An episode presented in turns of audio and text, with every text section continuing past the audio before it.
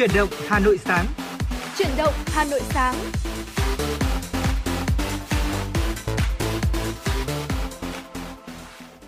Trọng Khương và Thu Minh xin chào quý vị thính giả. Quý vị và các bạn đang đến với Chuyển động Hà Nội sáng. Chương trình của Đài Phát thanh và Truyền hình Hà Nội được phát sóng trên tần số FM 96 MHz. Chương trình của chúng tôi cũng đang được phát trực tuyến trên trang web hanoionline.vn. Hãy giữ sóng và tương tác với chúng tôi qua số điện thoại nóng của chương trình 024 3773 6688 để chia sẻ những vấn đề mà quý vị quan tâm, chia sẻ với chúng tôi chuyển động của Hà Nội một ngày qua. Đồng thời quý vị có thể gửi tặng cho bạn bè, người thân của mình một món quà âm nhạc cùng những lời nhắn gửi yêu thương quý vị nhé. Thu Minh xin được gửi lời chào tới quý vị thính giả và như anh Trọng Khương cũng đã đề cập trong 60 phút tiếp theo của chương trình chuyển động Hà Nội sáng thì chúng tôi sẽ liên tục cập nhật những tin tức đáng quan tâm để gửi tới cho quý vị thính giả. Bên cạnh đó không thể thiếu là những giai điệu âm nhạc và cùng với đó là những nội dung hay hấp dẫn bổ ích đã được chúng tôi chuẩn bị để gửi tới cho quý vị. Chính vì thế hãy giữ tần số FM 96 MHz quý vị nhé. Thu Minh và Trọng Khương chúng tôi hứa hẹn sẽ đem tới cho quý vị ở những giây phút rất là thư giãn giải trí trong ờ, 60 phút buổi sáng ngày hôm nay để quý vị thính giả chúng ta có thể mở đầu ngày mới, mở đầu tuần mới với thật nhiều năng lượng.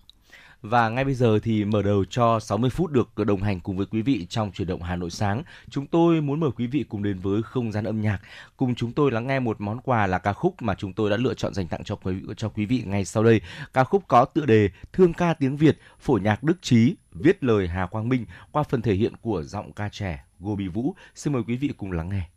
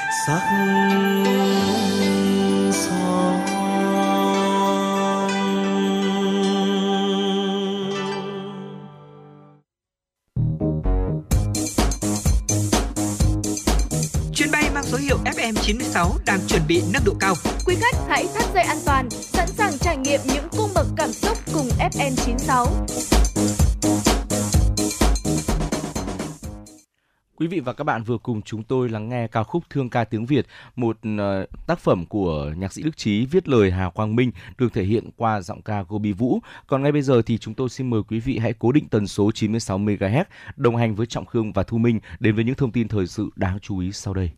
Thưa quý vị và các bạn, Ủy ban Nhân dân thành phố Hà Nội vừa có tờ trình số 104 gửi Thủ tướng Chính phủ về việc quyết định điều chỉnh chủ trương đầu tư dự án xây dựng tuyến đường sắt đô thị thí điểm thành phố Hà Nội, đoạn nhổn ga Hà Nội. Tại tờ trình này có hai nội dung điều chỉnh chủ trương đầu tư dự án được Ủy ban Nhân dân thành phố Hà Nội đề nghị Thủ tướng Chính phủ thông qua. Thứ nhất, Ủy ban nhân dân thành phố Hà Nội đề xuất điều chỉnh thời gian thực hiện dự án từ 2009-2022 thành 2009-2027, chưa bao gồm thời gian bảo hành 24 tháng. Trong đó đưa vào khai thác vận hành đoạn trên cao vào năm 2023 và đưa vào khai thác vận hành toàn tuyến vào năm 2027, gồm cả đoạn ngầm. Thứ hai, Ủy ban nhân dân thành phố Hà Nội xin điều chỉnh sơ bộ tổng mức đầu tư dự án là 34.826 tỷ đồng, tăng thêm 1.916 tỷ đồng, trong đó ngân sách thành phố tăng 3.895,93 tỷ đồng và giảm vốn vay ODA 1.979,93 tỷ đồng. Cơ cấu nguồn vốn đầu tư sau điều chỉnh sẽ gồm vốn vay ODA trị giá 24.781,99 tỷ đồng, trong đó vốn vay của Ngân hàng Phát triển châu Á ADB trị giá 374,62 triệu đô la Mỹ, cơ quan phát triển Pháp 158,77 triệu euro, Ngân hàng đầu tư châu Âu 125,5 triệu euro, vay của chính phủ Pháp 355,41 triệu euro. Và vốn ngân sách thành phố Hà Nội trị giá là 10.044,01 tỷ đồng.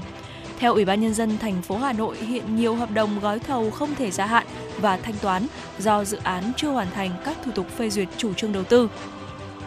Nhưng chủ đầu tư vẫn phải thúc các nhà thầu tiếp tục triển khai các hạng mục công việc để bảo đảm tiến độ khai thác vận hành đoạn trên cao trong năm 2023.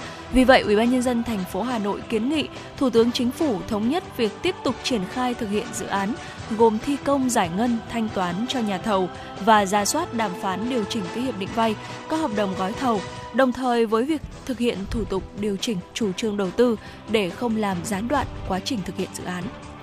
Thưa quý vị, ngày hôm qua, Ủy ban Nhân dân quận Hoàn Kiếm đã tổ chức lễ phát động hưởng ứng tháng công nhân, tháng hành động về an toàn vệ sinh lao động năm 2023. Tham dự có Phó Chủ tịch Liên đoàn Lao động thành phố Hà Nội Phạm Bá Vĩnh và hơn 500 đại biểu. Phát biểu chỉ đạo tại buổi lễ, Phó Chủ tịch Liên đoàn Lao động thành phố Phạm Bá Vĩnh nhấn mạnh để hoạt động tháng công nhân năm 2023 và tháng hành động về an toàn vệ sinh lao động của quận Hoàn Kiếm thực sự đi vào chiều sâu, hiệu quả, thiết thực thì hoạt động của Liên đoàn Lao động quận cần tiếp tục hướng về cơ sở, chăm lo cho đoàn viên, người lao động, đồng thời nâng cao chất lượng hoạt động công đoàn cơ sở, trang bị kiến thức, kỹ năng nghiệp vụ cho cán bộ công đoàn cơ sở, nhất là sau đại hội có nhiều đồng chí cán bộ công đoàn mới tham gia lần đầu. Cùng với đó đẩy mạnh công tác phát triển đoàn viên, thành lập công đoàn cơ sở, phân đấu hoàn thành sớm nhất chỉ tiêu thành phố giao. Dịp này, Ủy ban nhân dân quận Hoàn Kiếm đã trao khen thưởng cho 6 đơn vị có thành tích trong công tác an toàn vệ sinh lao động năm 2022. Liên đoàn Lao động quận Hoàn Kiếm trao quà cho 11 người lao động có hoàn cảnh khó khăn với số tiền 1 triệu đồng một người. Vừa qua tại di tích Văn Miếu Quốc Tử Giám Hà Nội, Hội Mỹ thuật Việt Nam phối hợp Trung tâm Hoạt động Văn hóa Khoa học Văn Miếu Quốc Tử Giám khai mạc triển lãm mỹ thuật với chủ đề Phương Nam. Triển lãm giới thiệu 105 tác phẩm của 20 tác giả các tỉnh thành phố miền Nam. Chủ đề các tác phẩm tập trung vào giới thiệu con người, những sinh hoạt thường nhật, sinh hoạt văn hóa, các di sản và cảnh sắc quê hương của các tỉnh thành phố phương Nam trên chất liệu màu nước bằng cách thể hiện tinh tế những tác phẩm tại triển lãm đã thể hiện một cách sinh động góc nhìn đa chiều của các tác giả về mảnh đất nơi mình gắn bó. Qua đó công chúng cảm nhận được tình yêu quê hương đất nước, con người của các họa sĩ đầy tài năng. Thông qua triển lãm chủ đề phương Nam, các họa sĩ muốn gửi một món quà mang nhiều tình cảm đến công chúng yêu nghệ thuật Hà Nội nói riêng và cả nước nói chung. Triển lãm diễn ra đến hết ngày 24 tháng 5. Thưa quý vị, ngày hôm qua tại bãi biển Đà Nẵng diễn ra giải thi đấu thể thao quốc tế ba môn phối hợp VinFast Ironman 70.3 Việt Nam với sự ờ, tham gia của hơn 1.200 vận động viên. Giải đấu quốc tế VinFast Ironman 70.3 Việt Nam 2023 do Sở Văn hóa và Thể thao thành phố Đà Nẵng và Sunrise Events Việt Nam phối hợp tổ chức. Trong năm thứ bảy diễn ra tại Đà Nẵng, sự kiện thường niên này có sự góp mặt của hơn 3.000 vận động viên trong và ngoài nước, trong đó có gần 1.000 vận động viên quốc tế đến từ 62 quốc gia tham gia 4 nội dung thi đấu. Nội dung chính Ironman 70.3 diễn ra vào hôm qua, thu hút hơn 1.200 vận động viên đăng ký. Tại đây, các vận động viên tranh tài ở ba môn phối hợp gồm bơi 1,9 km, đạp xe 90 km và chạy bộ 21 km. Cả ba nội dung trên đều xuất phát tại bãi tắm Sơn Thủy. Đây là nội dung đòi hỏi vận động viên có sức bền, thể lực để thi đấu liên tục đúng với thông điệp Ironman người thép. Quý vị và các bạn thân mến, đó là một số những thông tin thời sự ờ, đáng chú ý chúng tôi cập nhật gửi đến quý vị. Và tiếp nối chương trình ngay bây giờ thì chúng tôi muốn mời quý vị cùng đến với tiểu mục sách hay mỗi ngày. Và hôm nay thì chúng tôi muốn chia sẻ đến với quý vị những cuốn sách truyền cảm hứng và năng lượng tích cực mà chúng ta nên đọc. Thưa quý vị, Naomi Simpson là giám đốc uh, sáng lập của một trong những doanh nghiệp công nghệ nổi tiếng hàng đầu của Australia là Red Balloon. Khởi nghiệp từ đôi bàn tay trắng nhưng với sự nỗ lực biết đánh thức đam mê, sáng tạo, bà đã trở thành một doanh nhân thành đạt. Bà viết tác phẩm đánh thức đam mê với mong muốn giúp cho những người đang hoài nghi với đam mê của mình sẽ khám phá ra sức mạnh phi thường, gạt bỏ sự trì hoãn, lười biếng trong tư duy và hành động. Cùng hướng tới mục đích đó, một số cuốn sách như Thức tỉnh và thay đổi cuộc đời bạn hay Vì ước mơ, ngại gì dốc cạn tâm sức giúp bạn trẻ ngày nay khơi gợi đam mê, tìm được niềm vui, hứng thú trên hành trình hiện thực hóa ước mơ của mình. Tác giả Naomi Simpson đã từ một nhân viên để trở thành người sáng lập công ty bạc tỷ. Bà hiểu rõ việc tìm ra đam mê, nhen nhóm và giữ lửa đến khi đạt thành tựu là điều không dễ dàng. Theo bà, trên hành trình ấy, thứ duy nhất chặn đường chúng ta lại là chính bản thân mình. Nhưng nếu có đam mê, chúng ta sẽ biết biến nó thành năng lượng để đi tiếp. Trong cuốn Đánh thức đam mê, Naomi Simpson kể những câu chuyện truyền cảm hứng, năng lượng giúp đặc giả giúp độc giả, đặc biệt là giới trẻ, tái tạo nguồn năng lượng, tiếp thêm động lực để làm giàu từ đam mê. Trong khi đó, triệu phú người Anh Duncan Banatineko cho rằng đến một thời điểm nào đó con người sẽ không ngừng cố gắng thay đổi để phát triển bản thân và đó cũng chính là lý do ở độ tuổi 30 Duncan Banatineko chỉ có hai bàn tay trắng thế nhưng 7 năm sau đó ông đã trở thành triệu phú nổi tiếng khắp nước Anh tiếp nối chuỗi câu chuyện kể về cuộc đời mình và truyền cảm hứng cho những độc giả trẻ thì Duncan Banatin cho ra mắt cuốn sách thức tỉnh và thay đổi cuộc đời bạn, chia sẻ bí quyết thành công của mình. Theo tác giả thì trước hết mỗi người cần phải thức tỉnh để biết bản thân đang có gì, cần những gì và muốn trở thành một người như thế nào. Cuốn sách hướng bạn đọc loại bỏ các rào cản để thấy được cơ hội đang ở xung quanh mình Bên cạnh đó, tác giả tiết lộ cách khởi nghiệp thành công qua câu chuyện bản thân từ khi bắt đầu việc kinh doanh với một chiếc xe kem. Thức tỉnh và thay đổi cuộc đời bạn gồm 7 chương tương đương với 7 bước quan trọng trong hành trình thức tỉnh và thay đổi cuộc đời để trở thành triệu phú. Đó là loại bỏ các rào cản, ý tưởng, chính bạn, kế hoạch, gia tăng tài chính, điều hành doanh nghiệp của bạn và phát triển doanh nghiệp của bạn. Ở từng chương, tác giả đều phát thảo các kỹ năng quan trọng để đạt được ước mơ. Tất cả đều được đúc rút từ kinh nghiệm bản thân và câu chuyện khởi nghiệp của 12 doanh nhân thành đạt mà ông có cơ hội trò chuyện, làm việc cùng trong nhiều năm. Cuốn sách kể những câu chuyện truyền cảm hứng, hướng đến chân lý rằng giới trẻ ngày nay có thể bắt tay làm bất kỳ điều gì, chỉ cần có đam mê, đi đúng hướng và chọn đúng cách. Vì ước mơ, ngại gì giúp cạn tâm sức là cuốn sách dành cho độc giả ở độ tuổi 20 cộng đang chưa xác định rõ phương hướng cho cuộc sống và sự nghiệp của mình. Nhiều bạn trẻ ngày nay đang ở trong trạng thái mơ hồ, chưa biết nên chọn lựa giữa việc sống bình yên qua ngày hay dốc cạn tâm sức để theo đuổi ước mơ. Nhận thấy điều đó, tác giả viết những trang sách nhằm khơi gợi ước mơ, khát khao chinh phục mục tiêu. Cuốn sách giúp bạn đọc thức tỉnh, tìm lại ước mơ và theo đuổi nó tới cùng. Bởi theo tác giả, nên tận dụng quãng thời gian khi còn trẻ để dốc cạn tâm sức cho ước mơ một cách trọn vẹn nhất có thể với giọng văn tâm tình rất cuốn hút, thủ thỉ, tác giả viết cắm hoa, nấu ăn, đọc sách, học tiếng Anh, không cần biết sở thích như thế nào, cũng đều bạn thật kiên trì. Cảm xúc dù sao cũng cần có nơi giải tỏa. Học thêm một điều gì đó cũng giống như mở thêm một cánh cửa cho bản thân. Năm 20 tuổi, chúng ta có lẽ thấy ăn rồi uống, dạo phố rồi xem phim là vui hơn. Thế nhưng đợi đến lúc 30 tuổi, chúng ta sẽ phát hiện còn có nhiều điều thú vị trong cuộc sống mà mỗi chúng ta cần theo đuổi thì mới có được. Và tác giả cũng chia sẻ thêm, từ khi viết xong cuốn sách này, tôi phát hiện ra rằng càng nỗ lực bao nhiêu thì càng chạm đến con người lý tưởng mà mình mơ ước bấy nhiêu, từ đó có thể khống chế vững vàng phương hướng của chiếc la bàn tương lai. Ừ, thưa quý vị vừa rồi thì chúng tôi đã cùng chia sẻ đến với quý vị một vài những tác phẩm uh, có lẽ là những tác phẩm này thì uh, sẽ phần nào đó giúp cho người đọc được truyền cảm hứng và có được những năng lượng tích cực để chúng ta khởi đầu một ngày mới một tuần mới thật là nhiều niềm vui và nhiều niềm hứng khởi. Chúng tôi cũng mong rằng là sẽ nhận được thêm những chia sẻ của quý vị thính giả. Nếu như quý vị biết những tác phẩm nào nổi bật những tác phẩm nào thật là hay để có thể truyền cảm hứng nhiều hơn cho quý vị thính giả đang nghe chương trình thì hãy ờ, cho chúng tôi biết chúng tôi sẽ là cầu nối để giúp quý vị lan tỏa đi những thông điệp tích cực đến với tất cả quý vị thính giả đang nghe chuyển động Hà Nội. Còn ngay bây giờ thì chúng tôi xin mời quý vị hãy quay trở lại với không gian âm nhạc. Hãy cùng chúng tôi uh, lắng nghe ca khúc có tựa đề Đất và Người, một sáng tác của nhạc sĩ Trọng Đài qua phần thể hiện của giọng ca Vũ Thắng Lợi và nghệ sĩ ưu tú Mai Hoa. Sau ca khúc này, chúng tôi sẽ quay trở lại và đồng hành với quý vị ở những nội dung đáng chú ý tiếp theo.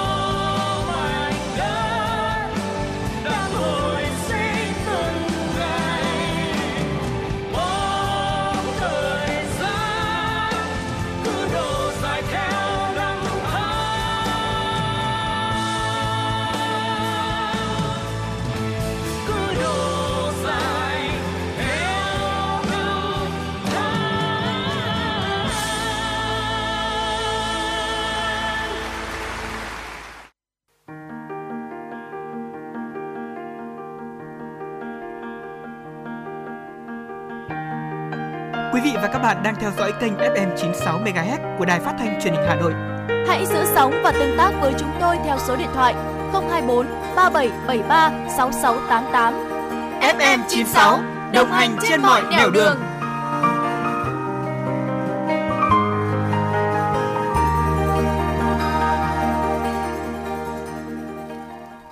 Quý vị thính giả đang quay trở lại với chuyển động Hà Nội sáng, hãy cùng tiếp tục đồng hành với Trọng Khương và Thu Minh đến với những thông tin thời sự quốc tế đáng chú ý sau đây.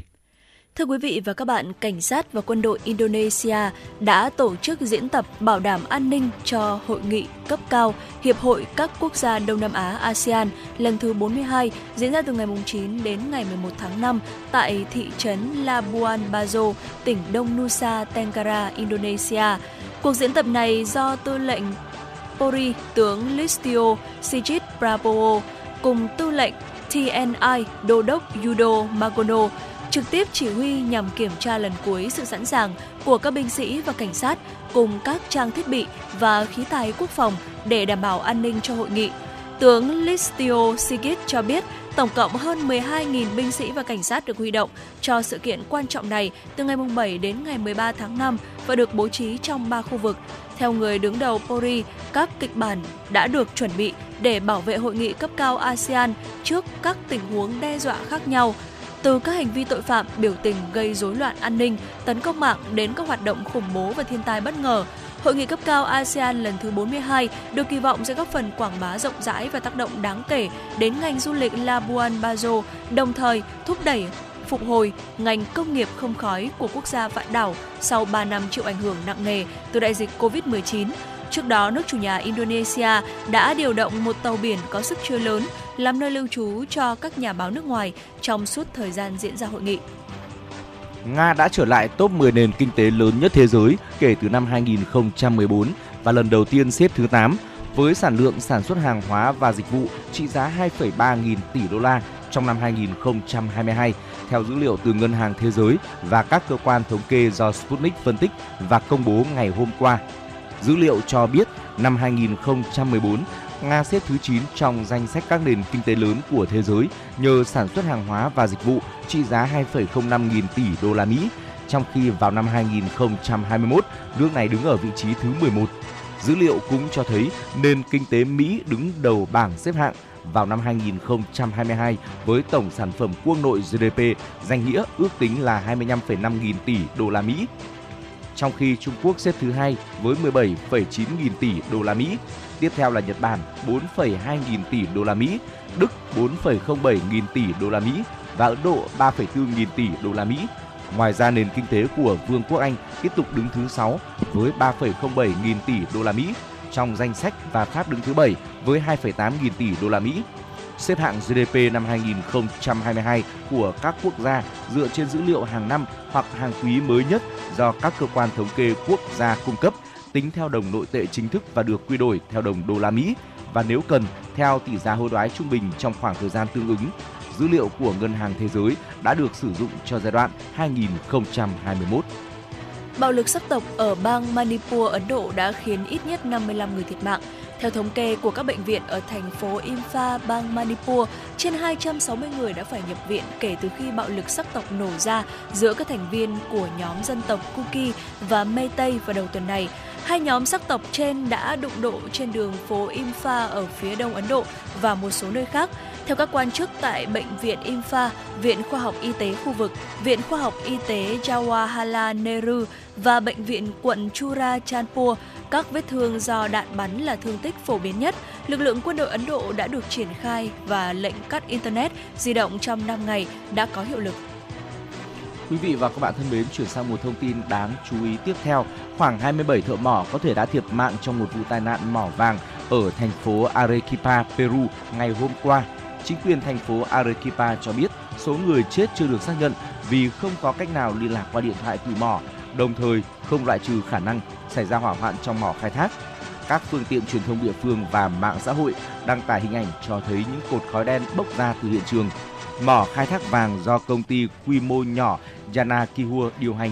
Công ty này hiện chưa cung cấp thông tin về vụ việc. Peru là nhà khai thác và xuất khẩu vàng hàng đầu của Nam Mỹ.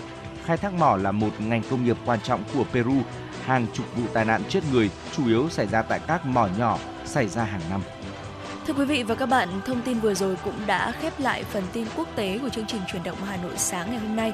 Trước khi chúng ta cùng đến với nội dung tiếp theo trong chương trình, xin mời quý vị chúng ta sẽ cùng thư giãn với một giai điệu âm nhạc. Mời quý vị đến với ca khúc Tuyết rơi mùa hè, một sáng tác của Trần Lê Quỳnh được thể hiện bởi ca sĩ Hà Anh Tuấn.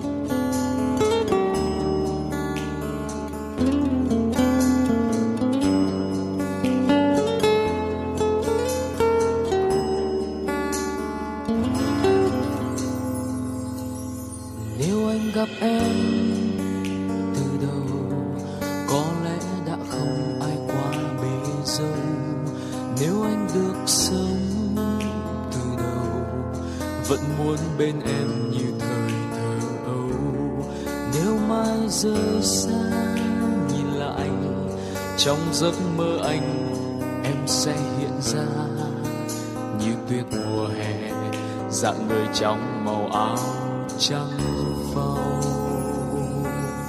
Nếu em rồi sẽ ở lại, anh sẽ biết yêu em hơn ngày xưa. Nếu những màu sáng nhạt dần, anh sẽ vẽ em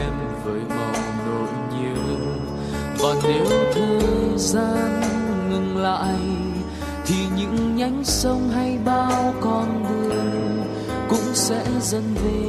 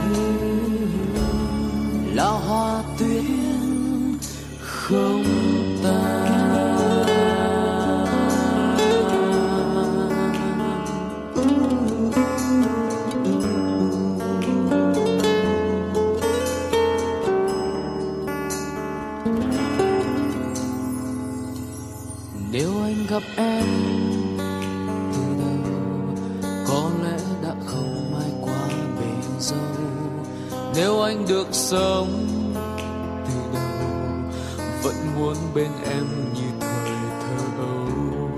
Nếu mai rời xa nhìn lại trong giấc mơ anh, em sẽ hiện ra như tuyết mùa hè, dạng người trong màu áo trắng phau. Nếu em rồi sẽ ở lại, anh sẽ biết yêu xưa. Nếu những màu sắc nhạt dần, anh sẽ vẽ em với màu nỗi nhớ.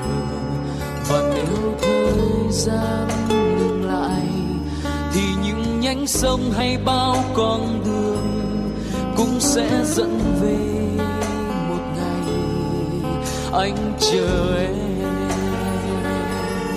Vì ngày em đến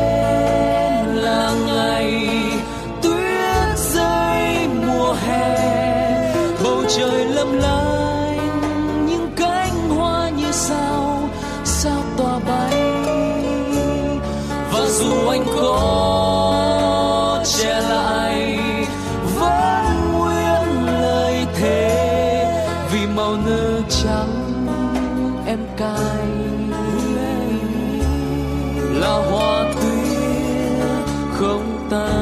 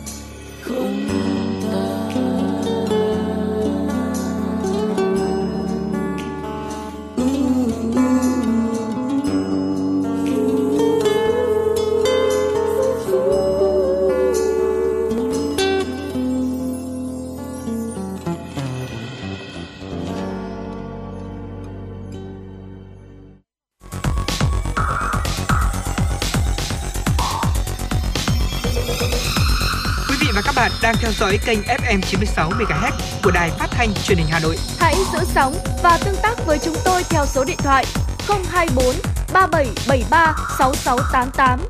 FM 96 đồng hành trên mọi nẻo đường.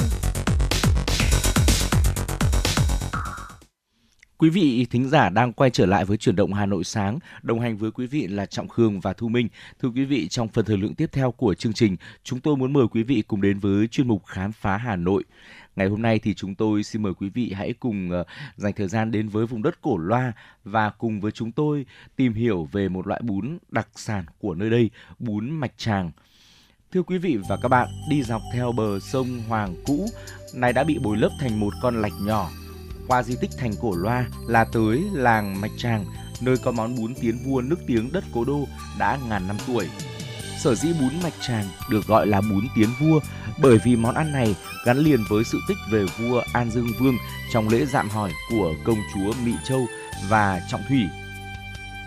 Theo lời kể của bà Đặng Thị vũ 73 tuổi, người dân làng Mạch Tràng, thì dân vẫn lưu truyền giai thoại vua ngày xưa bắt tay xay bột à, vua ngày xưa bắt xay bột để làm bánh đúc chẳng may có ông xay xong múc bột lên đổ vào rổ thì bột rớt xuống thành sợi dài từ bấy giờ thì các cụ gọi đấy là sợi bún rồi người ta tìm ra từng công đoạn để học mua khuôn mua lượt về làm thành bún từ ngày ấy cứ mỗi năm làng lại tiến bún sang cổ loa để thờ cúng Thưa quý vị, câu chuyện được kể lại chi tiết như sau. Trong lúc chuẩn bị yến tiệc cho lễ dạm hỏi công chúa Mỹ Châu, người đầu bếp đã làm đổ bột gạo vào chiếc rổ đặt trong vạc nước sôi. Quá hốt hoảng, vội vàng nhấc chiếc rổ lên. Anh chợt thấy bột gạo đã kết thành những dây dài màu trắng. Tiếc của và lại không biết làm gì với những sợi bột trắng kia. Sẵn có rau câu, anh bèn cho sợi gạo vào xào với rau cần làm món ăn lót dạ.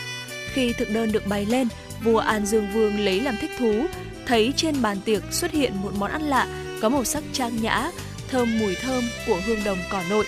Nhà vua hết lời khen ngợi, món bún xào rau cần ngẫu nhiên trở thành món ăn đặc biệt trong thực đơn đãi khách của nhà vua.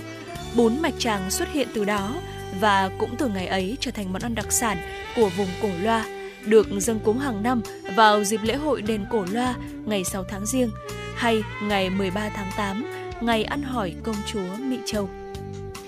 Thưa quý vị, so với những sợi bún của nhiều vùng quê khác, bún mạch tràng thì ờ, không trắng bắt mắt mà có một màu trắng ngà rất đặc trưng. Sợi bún mạch tràng cũng dài, dài hơn sợi bún của nhiều vùng quê Việt. Đây là bí quyết riêng của những người thợ làm bún mạch tràng. Nguyên liệu chính để làm bún mạch tràng thường chọn các loại gạo như là gạo bà tai hồng, mộc tuyền, C70, C71. Gạo dùng chủ yếu ngày nay là C71 và khang dân bởi những loại gạo này thường có hàm lượng bột cao cho ra nhiều sợi bún. Sự khác biệt căn bản trong cách thức làm bún của làng Mạch Tràng với những vùng quê khác là trước khi mang đi xay thành bột, gạo được ủ bằng chăn trong khoảng từ 2 đến 4 ngày tùy thuộc vào điều kiện thời tiết. Trong khi thông thường, tại các làng nghề làm bún khác, gạo sẽ được vo, đãi sạch và đem ngâm nước qua đêm. Sau đó thì ờ, đưa gạo đã ngâm vào xay cùng với nước để tạo thành bột gạo ướt dẻo. Sau khi ủ, gạo được vớt ra, rửa sạch rồi cho vào ngâm trong nước từ 1 đến 2 ngày. Cho đến khi sờ thấy hạt gạo mềm thì cho vào xay. Nước bột được mang đi ngâm khử chua 2 ngày rồi mới đưa lên bàn ép thành bột. Những người thợ làm bún cắt bột thành từng quả gọi là quả trùng. Sau đó đem luộc chín trong khoảng 15 đến 20 phút, lại cho vào cối giã nhuyễn mới đưa vào khuôn vắt tay thành sợi bún. Trước khi được xếp vào thúng có rải một lớp lá ngải ở dưới đáy. Những sợi bún mạch tràng được cho vào nồi nước sôi khuấy đều luộc chín. Từ những yêu cầu chế biến tỉ mỉ, chính xác cao thể hiện sự tinh tế của người làm bún, sản phẩm bún mạch tràng không những có thể ăn trực tiếp kèm với nhiều loại thực phẩm khác tạo thành các món ăn như là bún mắm, bún chả, bún đậu mà còn được xào chín với rau cần. Bún xào cần từ lâu đã trở thành món ăn quen thuộc của người dân Cổ Loa, đặc biệt còn là một sản phẩm không thể thiếu của người dân Cổ Loa dâng lên vua An Dương Vương cho ngày hội Cổ Loa nhằm tưởng nhớ Đức Tiên Đế mùng 6 tháng 6 âm lịch và ngày Sêu Bà Chúa, tức là ngày ăn hỏi Mỹ Châu vào ngày 13 tháng 8 âm lịch. Trải qua thăng trầm lịch sử, món bún tiến vua nức tiếng một thời tuy vẫn giữ được hương vị riêng vốn có, thế nhưng lại đang đứng trước nguy cơ bị mai một bởi sức ép kinh tế thị trường. Khi xưa ở thành Cổ Loa có tới hơn 500 hộ làm bún, thế nhưng theo thời gian, nghề xưa tàn lụi, cho đến nay số gia đình làm bún tại đây chỉ còn lại 5 hộ. Làm bún cũng có nghĩa ngày ngày thức khuya dậy sớm, vất vả đủ đường. Vì vậy mà không còn nhiều gia đình theo nghề khi có những lựa chọn công việc khác tốt hơn. Vừa tất bật xếp những lá bún nóng hổi lên xe giao hàng, một người dân làm bún tại đây vừa chia sẻ. Gia đình tôi làm đến đời tôi là đời thứ ba. Ngày xưa thì hầu hết nhân dân trong làng đều sản xuất bún, thế nhưng bây giờ nghề này lợi nhuận không được cao mà lại vất vả, cho nên nhiều gia đình họ đã bỏ đi để làm nghề khác. Chỉ còn 5 nhà trong khu mạch tràng giữ lại nghề này thôi. Và trong số 5 hộ gia đình còn giữ nghề truyền thống, gia đình ông Nguyễn Văn Trung và bà Đặng Thị Vụ là những nghệ nhân cuối cùng còn lưu giữ lại công thức làm bún thủ công nức tiếng một thời. Ông bà năm nay đã gần 80 tuổi, nhưng đôi mắt vẫn còn tinh tường và đôi bàn tay nhanh và khéo. Gần 80 tuổi là gần 80 năm lớn lên và sống với nghề làm bún thủ công. Suốt quãng thời gian gắn bó ấy, ngày nào cũng như một thói quen, mỗi sớm ông bà vẫn tỉ mẩn chuẩn bị các công đoạn làm bún từ 3 giờ sáng cho kịp bán chợ sớm mai. Hai con người không còn dư sức nhưng vẫn dẻo dai, từ xay gạo đến đập bột, vắt bún vẫn được ông bà làm thủ công một cách khéo léo và chăm chút. Chính vì thế với những người có tâm với nghề truyền thống hẳn sẽ dấy lên câu hỏi liệu bún mạch tràng có còn tồn tại được nữa hay không khi mà những người cuối cùng còn làm và giữ công thức làm bún ấy chỉ còn lại hai ông bà ở cái tuổi gần đất xa trời. Để gìn giữ và phát triển nghề truyền thống quê hương, chính quyền địa phương đã triển khai dự án xây dựng mô hình sản xuất bún đối với những hộ có đủ điều kiện về máy móc, kỹ thuật, hỗ trợ một phần kinh phí và các loại máy móc kỹ thuật hiện đại để thúc đẩy sản xuất bún. Vị bí thư tri bộ thôn Mạch Tràng cho biết, tuổi tác họ cao lên, sức khỏe cũng yếu đi. những người trẻ thì đi làm công tác ở các nơi, còn các cháu nhỏ thì vẫn đang đi học. Tuy nhiên, cho đến thời điểm này, từ lãnh đạo các cấp cho đến chính quyền thôn luôn động viên bà con tạo điều kiện kể cả về vật chất, hỗ trợ tiền, mua trang thiết bị để bà con trong thôn có thêm thu nhập. Những người làm nghề bún của làng Mạch Tràng vẫn luôn canh cánh trong lòng nỗi lo giữ lửa nghề truyền thống, giữ bản sắc riêng mà cha ông để lại.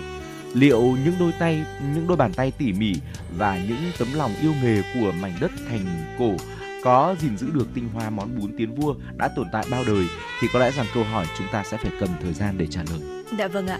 Và vừa rồi uh, chính là phần giới thiệu của Thu Minh và Trọng Khương về uh, bún mạch tràng ở Cổ Loa. Không biết là quý vị thính giả chúng ta có biết tới ờ, món bún này hay không? À, nếu như mà chúng ta có biết, đã từng thưởng thức thì có thể chia sẻ cảm nhận à, tới cho chương trình của chúng tôi quý vị nhé. Và cũng giống như câu hỏi mà anh Trọng Khương cũng đã đề cập tới đó cũng chính là mong mỏi là mong muốn của rất nhiều người đúng không ạ? Để có thể giữ lửa được nghề truyền thống giữ được bản sắc riêng mà cha ông để lại và chúng tôi cũng mong rằng là sẽ được nhận được thêm nhiều hơn những uh, chia sẻ những ý kiến những quan điểm của quý vị. Uh, đồng thời là chúng tôi cũng mong muốn là sẽ được biết thêm nhiều hơn về những đặc sản hoặc là những vùng đất mà uh, rất là đặc trưng của thủ đô Hà Nội nghìn năm văn hiến. Hãy cùng chia sẻ với chúng tôi qua số điện thoại 024 3773 6688 quý vị nhé. Còn bây giờ thì hãy quay trở lại với chương trình và tiếp tục đến với một giai điệu âm nhạc tiếp theo chúng tôi gửi tặng cho quý vị. Hãy cùng chúng tôi đến với ca ca khúc có tựa đề Hà Nội ơi thầm hát trong tôi, một sáng tác của nhạc sĩ Phạm Minh Tuấn qua phần thể hiện của giọng ca Quốc Hưng. Xin mời quý vị cùng lắng nghe.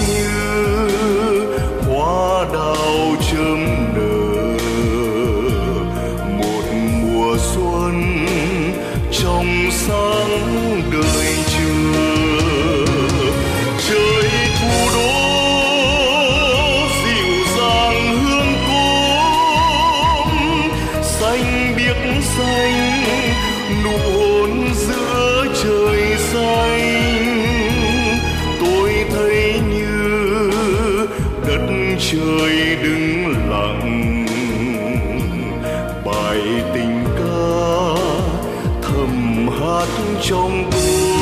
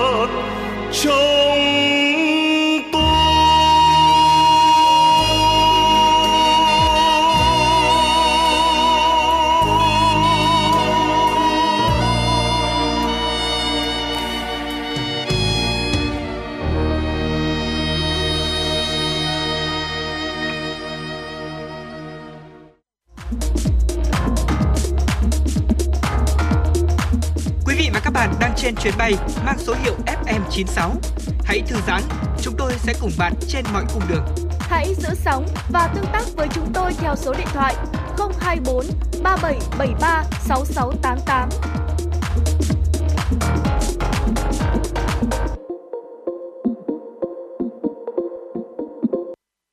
Quý vị và các bạn vừa cùng chúng tôi lắng nghe những giai điệu của ca khúc Hà Nội ơi thầm hát trong tôi, một sáng tác của nhạc sĩ Phạm Minh Tuấn qua phần thể hiện của nghệ sĩ ưu tú Quốc Hưng. Còn ngay bây giờ quay trở lại với chuyển động Hà Nội sáng sẽ là những thông tin thời sự đáng chú ý mà chúng tôi tiếp tục cập nhật gửi đến cho quý vị.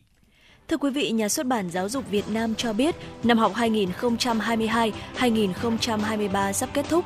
Thời điểm này, nhiều trường học trên cả nước đã hoàn thành việc kiểm tra đánh giá cuối năm học để bảo đảm hoàn thành kế hoạch giáo dục học kỳ 2 theo khung kế hoạch thời gian năm học 2022-2023 của Bộ Giáo dục và Đào tạo. Cùng với đó, nhu cầu mua sắm sách giáo khoa sử dụng cho năm học 2023-2024 của phụ huynh, học sinh cũng tăng lên. Theo Phó Tổng biên tập Nhà xuất bản Giáo dục Việt Nam Nguyễn Văn Tùng, Nhà xuất bản Giáo dục Việt Nam đã nỗ lực triển khai in gấp, nhập nhanh để có sách giáo khoa tái bản của các lớp 1, 2, 3, 6, 7, 10 theo chương trình giáo dục phổ thông 2018 và các lớp 5, 9, 12 theo chương trình giáo dục phổ thông 2000 được phát hành từ ngày 1 tháng 5. Hiện tại, các cửa hàng thuộc hệ thống phát hành của Nhà xuất bản Giáo dục Việt Nam và các công ty sách thiết bị trường học địa phương đã có đầy đủ các đầu sách giáo khoa thuộc các lớp trên. Sách giáo viên, sách bổ trợ đang tiếp tục được in nhập kho để cung ứng tới các cửa hàng bán lẻ và tới các trường học phục vụ nhu cầu của giáo viên học sinh. Chuyển sang một thông tin đáng chú ý, vòng loại quốc gia mùa giải thứ 6 cuộc thi ACP World Championship tại Việt Nam đã chính thức bắt đầu với sự góp mặt của hơn 200 thí sinh xuất sắc được tuyển chọn từ 36 đội thi của các trường phổ thông, trung cấp, cao đẳng, đại học và học viện trên cả nước vào ngày hôm qua. Theo thống kê của ban tổ chức cuộc thi, năm nay có nhiều trường lần đầu cử đội tuyển tham gia tranh tài. Đáng chú ý, bảng học sinh phổ thông chiếm tới 38% tỷ trọng thí sinh dự thi. Trong đó có không ít bạn trẻ là học sinh trung học cơ sở. Việc tiếp tục chia 3 bảng đấu riêng biệt theo cấp học là nhằm tạo sự cạnh tranh công bằng, tăng cơ hội giành giải một cách đồng đều hơn. Tại vòng loại quốc gia, thí sinh sẽ tranh tài bằng bài thi quốc tế ACP Photoshop và ACP Illustrator để tìm ra 15 thí sinh đạt kết quả cao nhất lọt vào vòng chung kết quốc gia với nội dung thiết kế một poster theo chủ đề. Kết thúc vòng đấu, ban tổ chức trao 15 giải thưởng chia đều cho 3 bảng gồm 3 giải nhất, 3 giải nhì, 3 giải ba và 6 giải khuyến khích. Ba thí sinh đạt giải nhất sẽ trở thành đại sứ ACP Việt Nam, giành quyền tham gia vòng chung kết thế giới cuộc thi ACP World Championship diễn ra từ ngày 30 tháng 7 đến mùng 2 tháng 8 năm 2023 tại thành phố Orlando, bang Florida, Hoa Kỳ.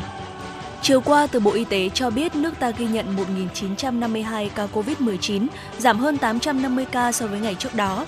Về tình hình điều trị, có thêm 738 bệnh nhân được công bố khỏi bệnh trong ngày, nâng tổng số ca được điều trị khỏi là 10 627.262 ca. Ngoài ra, hiện có 75 bệnh nhân đang thở oxy, hiện chưa ghi nhận thêm ca mắc COVID-19 tử vong. Tổng số ca tử vong do COVID-19 tại Việt Nam tính đến nay là 43.196 ca, chiếm tỷ lệ 0,4% so với tổng số ca nhiễm. Công an quận Hà Đông cho biết đã tiếp nhận và di lý đối tượng Lê Tuấn Cường, sinh năm 1996, ở xã Tiên Sơn, huyện Duy Tiên, tỉnh Hà Nam, từ Công an phường An Hải Tây, quận Sơn Trà, thành phố Đà Nẵng để phục vụ công tác điều tra vụ buôn bán và sản xuất hàng cấm là pháo. Trước đó vào chiều tối mùng 6 tháng 5, qua công tác quản lý địa bàn, Công an phường An Hải Tây, quận Sơn Trà, Đà Nẵng đã phát hiện Lê Tuấn Cường đang có mặt trên địa bàn nên lập tức tạm giữ, đưa đối tượng về cơ quan làm việc. Tại cơ quan công an, Cường khai nhận từ Hà Nội vào Đà Nẵng để trốn khỏi sự truy tìm của công an. Cũng để che giấu thân phận, đối tượng Cường đã cạo đầu để thay đổi nhân dạng và liên tục di chuyển các nơi cư trú. Ngay khi phát hiện vụ việc, công an phường An Hải Tây đã liên hệ công an quận Hà Đông vào làm thủ tục bàn giao.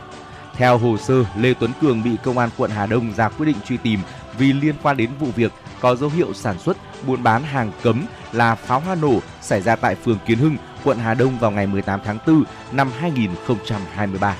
Quý vị thính giả thân mến, thông tin vừa rồi cũng đã khép lại chương trình chuyển động Hà Nội buổi sáng ngày hôm nay. Mong rằng với một uh, mong rằng với 60 phút đã qua của chương trình thì quý vị thính giả chúng ta sẽ uh, có chúng ta đã có những ờ, giây phút thực sự là thư giãn và được chúng tôi tiếp thêm năng lượng cho buổi sáng của quý vị, buổi sáng đầu tuần. Chương trình ngày hôm nay được thực hiện bởi chỉ đạo nội dung Nguyễn Kim Khiêm, chỉ đạo sản xuất Nguyễn Tiến Dũng, tổ chức sản xuất Lê Xuân Luyến, biên tập Trà My, thư ký Kim Dung, MC Thu Minh Trọng Khương cùng kỹ thuật viên Duy Anh phối hợp thực hiện. Xin kính chào tạm biệt và hẹn gặp lại quý vị vào chương trình chuyển động Hà Nội trưa ngày hôm nay.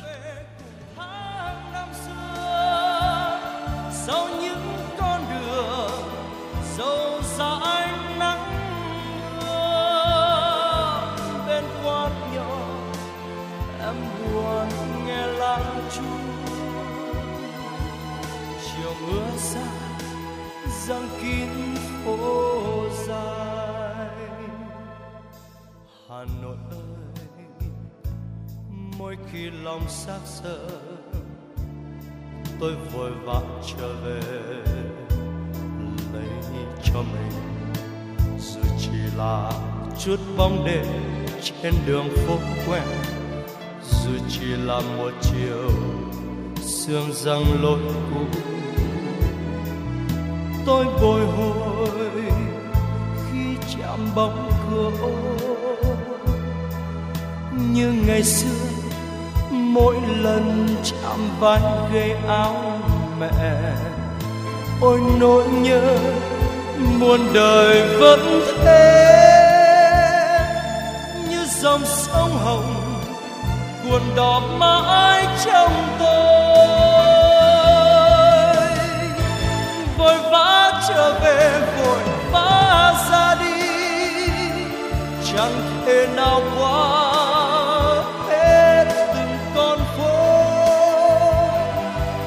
con đó mùa thu mùa thu đầy gió. Và sơ xanh bên những gốc cây già. Vội vã trở về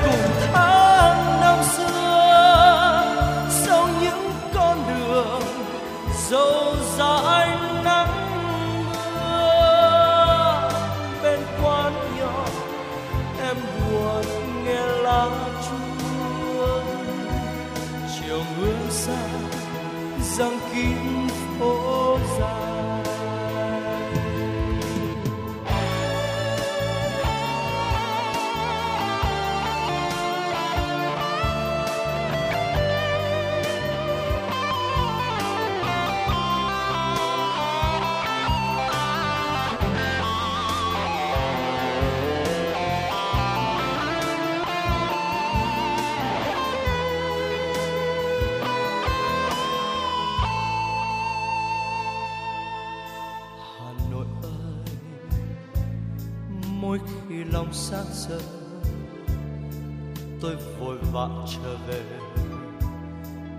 lấy cho mình dù chỉ là chút bóng đêm trên đường phố quen. Dù chỉ là một chiều sương răng lối cũ tôi bồi hồi khi chạm bóng cửa ô như ngày xưa mỗi lần chạm vai ghế áo mẹ. Ôi nỗi nhớ muôn đời vẫn thế. Như dòng sông hồng cuồn đỏ mãi trong tôi.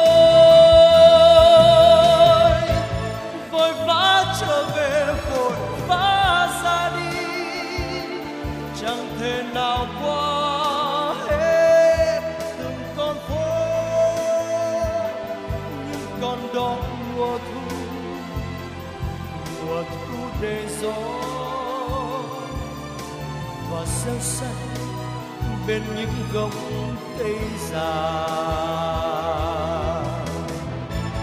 Vội vã trở về